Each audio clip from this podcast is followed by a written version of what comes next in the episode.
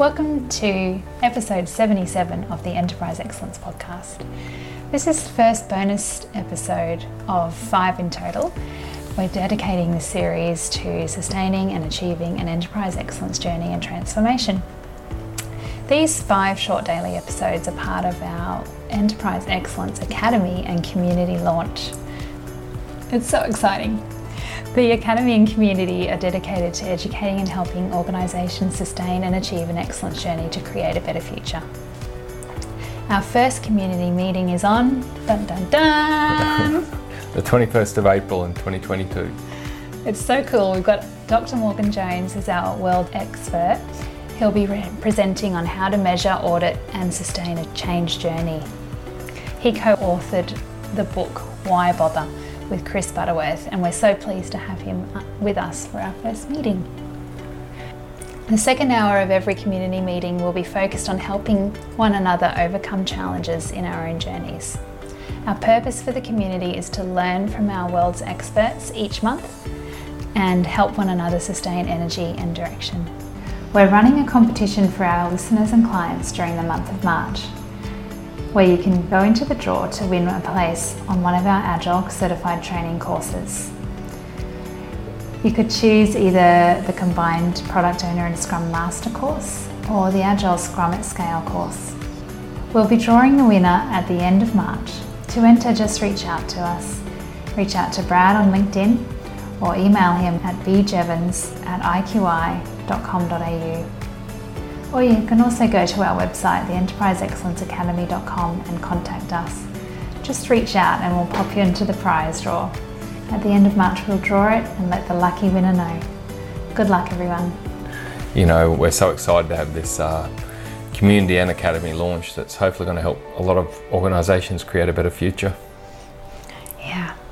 Um, just before we get started, Brad, I know there's a lot of heartache in the world at the moment. For anyone out there, you know, whether it's COVID related that you've got challenges or the flooding that's happening on the east coast of Australia at the minute, or whether you're in the Ukraine right now, or whatever you're facing, I guess I just want to say, look, I'm, I, I feel for you, and I think thinking of you, and you know, we just hope that if you're having a tough time, that there's an easier time to come soon. Yeah, our hearts are really going out to all of you. It makes it tough talking on a topic of enterprise excellence and business improvement, but it's it's what I guess you and I, Emily, have got to help others with, and so yeah. that's why we're doing it. Help your organisation achieve more outcomes, and this is a really important topic because it's it's basically most transformation journeys fail. Yeah, and I've so, heard it's over seventy percent. Yeah, it's just massive. Yeah. Oh my goodness. Yeah. So why do you think so many fail? I was I was researching it, and of course, there's been heaps of recent studies on the topic, and I found one back at, in the early 1990s with Harvard where they were studying. And funny enough, back then they were looking at mainly it was total quality management journeys, which was a precursor for lean. Why most of them fail. You know, they were talking over 70%, and there's mm-hmm. famous studies from McKinsey's and many others. And really, it, it comes back to people resistance. You know, when, when you look at the stats, no matter what study you look at, it's either resistance from leadership or resistance from frontline employees. Yeah. And they're the two they're the two main factors that come into play. And it's um, it's not easy to change a habit. No, not easy to change a habit.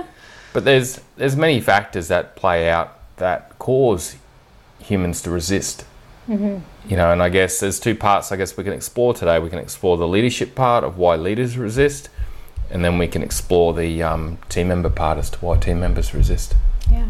Okay. What do you want to start with? You want to start with the front line, why they might resist? Yeah, we might. That'd be good. Okay. And everyone, this may overlap because we're doing a five-part series, and there will be some interconnectivity between all five. But hopefully, that delivers delivers some good outcomes and knowledge for you.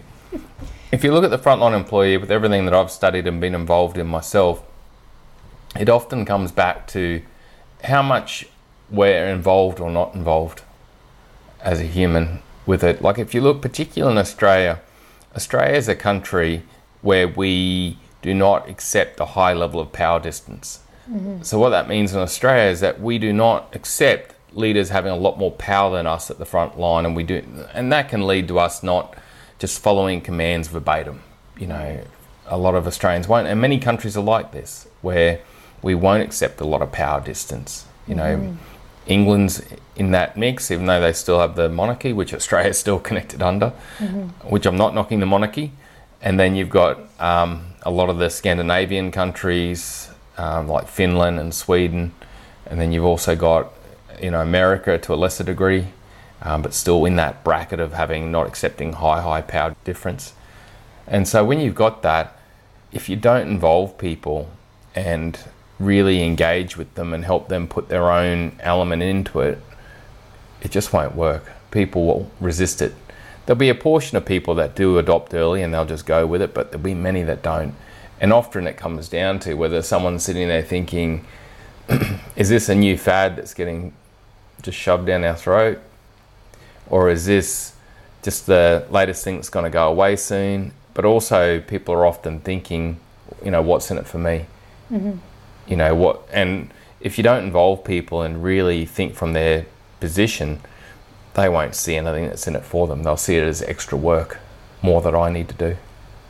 So people on the front front line um, sort of want to know what benefit any change will bring them personally or for their for their work. I think it depends on the country again, but in Australia, there's also in our culture, there's a high level of self interest in our culture, which is unusual, you know, when you think of our history, but it's a lot of studies are showing that right now.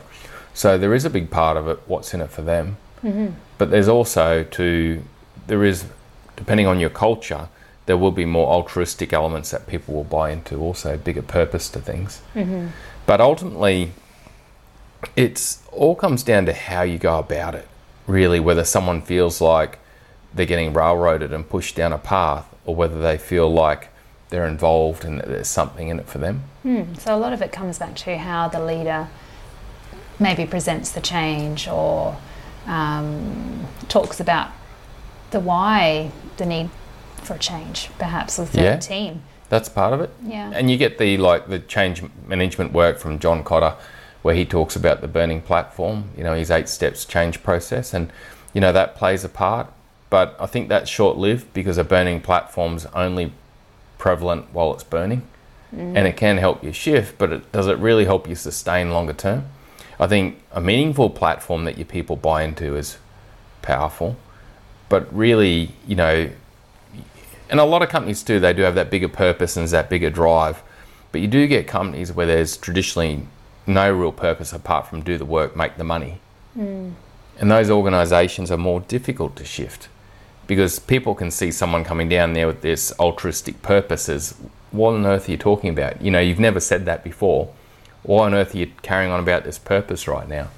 I think the secret in countries like Australia and others that don't accept power distance and are quite individualistic is to work with people and help them put things into their own words, into their own language. So, when an example of that is when you've got a purpose that might be um, to help the environment, and so you're driven to really help the world become better and create a better environment. You might have a frontline factory worker or wa- warehouse worker or salesperson, and they might be thinking, How on earth do I help with that? A leader, if they're effective at sitting with people and actually going, Okay, so this is what it means to us, and tell some stories and really engage with it, but then they allow the employees to come up with what it means for them. What's it mm-hmm. look like for you here in the factory? Mm-hmm. Okay, well, Okay, yeah, yeah, okay. Well, we do use a lot of chemicals and have a lot of waste, and we do have a lot of energy we use. Okay, so maybe for us, it's it's all focused on optimizing Yeah. the amount of waste we have and the energy. That's our driver for it. Okay, cool. Mm-hmm. So I call that cascading purpose, cascading even your program. So let's just talk like now. You want to roll out an improvement program. You want to roll out agile or lean or Six Sigma. I think again it's going starting with purpose, like you mentioned, Em, and starting with goals and understanding the challenges or helping the team understand their challenges towards the goal. And I call that it's really around that strategy and cultural deployment bit. Mm-hmm. But then when it comes to rolling out the program, it's more engaging the employees going, okay, so what help do you need? you know, to, to live your purpose and head towards that future vision and goal that you guys have come up with, with through consultation and working with your leadership, what's your biggest challenge? Mm-hmm. our biggest challenge is we just can't find the tools or we can't just find the inventory we need when we need it. And that's stopping us being able to produce quickly, but it's also leading into a lot of waste because we're getting a lot of damages in product. Okay, well, there's, this element of our excellence journey that might be able to help. Yeah, and it's then sort of up to the um, leader to fix that problem. Yeah. For their team. Yeah in a funny way, the tools and techniques of an excellence journey come last in a way. Mm-hmm. Yeah. If you haven't got the foundation of deploying down what strategy and yeah. purpose and goals and vision for them and help them come up with it for themselves, and even culture, where you might be looking at, okay, so what what is our culture? Here's some stories around it from the executive and management level. Okay, well, what does this look like for you? what sort of workplace do you want to work in? How do you want to treat each other? That links to that. And you define like a team charter. Well, those foundational elements of strategy and cultural deployment, that gives you such a baseline to then be able to mm-hmm. bring in the right tools and techniques yeah. that you need when you need them. Yeah. but most people lead with the tools and techniques. Yeah, it's a yeah. disservice to their people. Yeah, it, it goes the wrong way. Not because that, that's where the motivator comes from, isn't yeah, it? With their need. Yeah. yeah. And if I look at the, the great authors that I really love who get to the heart of things, like Mike Rother when he wrote about Toyota Kata, help every person and team come up with their goals. I've got it here. Help every person and team come up with their meaningful goals, longer term, and then help everyone set their shorter term goals, meaningful goals, say in the next month or two, head towards that, improve, and then set the next short term target. You know, it's, a, it's more of a, a rhythm, a system to help people really own their journey and engage and move forward themselves. And then you look at um, the goal, Eli Goldratt, which is basically the same thing, only instead of looking at that short-term target as a measure, you, you, you still have a measure, a short-term measure, but it's what's your constraint now. And then you talk agile, it's the same thing. Agile is what's your what's the company or the bigger vision and goals we're chasing for our customers and for ourselves. Okay, well, what's that mean to the team? What's the team's longer term vision and goals and purpose behind it? And then what's the short term target and vision, meaningful goals they're going to sprint towards? Mm-hmm. It's all the same thing. The, yeah. the, the team will draw on the tools they need then, or you know specialists can support them. But if you don't have that foundation, and you're just trying to deploy 5S, or you're just trying to deploy to Mac, or whatever you're trying to do, I, I don't think it's got much of a chance of succeeding. Mm-hmm. Yeah, so really you're sort of saying a holistic look at starting with your purpose, really cascading it to the front line, bringing the whole company together in that higher purpose and how they're going to achieve it, and then mm. breaking it into those small little sprints and how they're going to make those steps. Yeah. Yeah. It's and a nice you, way to think about it. Yeah. Rather than sort of jamming things down people's throats. Okay, let's yeah have more of a holistic, whole organisational change rather than yeah. yeah. I love the analogy of you're helping everyone form up their football field of play at each level. You know, where the executive have their football field with their visual goals and their and their visual board and their Living field of play and game they're going to play, and they're trying to sprint their way down the field to achieve their goal. Yeah, and then you get the front line with the same, and middle management if you've got it as the same. Yeah. And and focusing there, I think really it plays a big part in forming a culture of continuous improvement. Yeah. And then the tools and other elements look after themselves. Yeah. yeah. And like some of the challenges mightn't be tools that people are facing. It might be that for a team to move forward towards their goals or enhance their culture, it may be that there's the, the system of onboarding and learning development is broken and we just haven't got the skills and capability okay right well let's yes, focus let's there build a little epic plan to reach reach towards improvement for that area yeah and then break it down and yeah, yeah.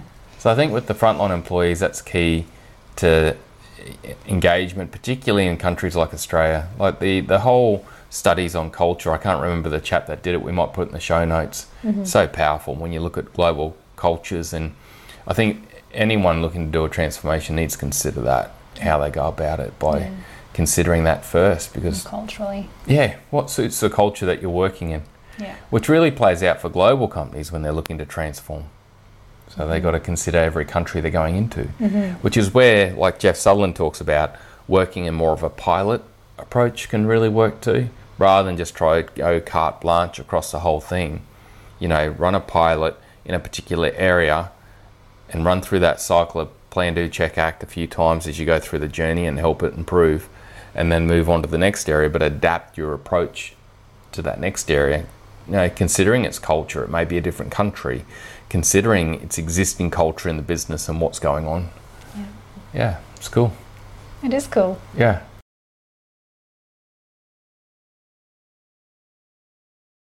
Hey, and there's one other topic I want to talk about, and that's that apart from that whole piece of how you engage frontline employees first, the other factor is what you engage them with as you then roll out a change or you talk about a change. And to me, that's where it's important where organizations need to consider the language and what's their language and their way about it rather than say language of other things like lean or six sigma or agile or toyota production systems that seem somewhere else and i think that's what we're talking about in the next episode Yeah, let's cover that next episode, Brad. Sounds good. It's creating sort of your own way yeah to make a change. yeah So, the key takeaway from this episode, I think, is to start with the culture. yeah and help people define it in their own words and what it means to them everyone wants to have a better culture in their team hmm. unless they they feel their team's just killing it but most don't And we spend a lot of time at work, so we want to be able to, you know, enjoy it and feel respected and yeah have our voice heard. Yeah. kick some goals and improve our culture, but often it all sits up in the executive. We don't do that cascade bit to get to the front line. Okay, so start with culture and cascade it down. Yeah. That's the key takeaway. Cool. Well, thanks, Brad. Thanks for this quick chat on why most transformation journeys fail. Cheers, Em. See ya. Jeff Sutherland often talks about the scene in The Matrix where Morpheus offers Neo a red and blue pill. The red pill to enter the Matrix and the blue one to go back to sleep. It's one of Brad and I's favourite movies, by the way, The Matrix. We love it. Um, unfortunately, most organisations and people trained in Agile or Lean Six Sigma take the blue pill and go back to sleep after their training, back to the way things have always been. Jeff and his team have set up the Agile Education Program and community to help more organisations and people take the red pill and enhance their organisation's culture of continuous improvement and innovation. Jeff sees the community as a key factor and has asked us to set up a similar approach for the Asia Pacific region.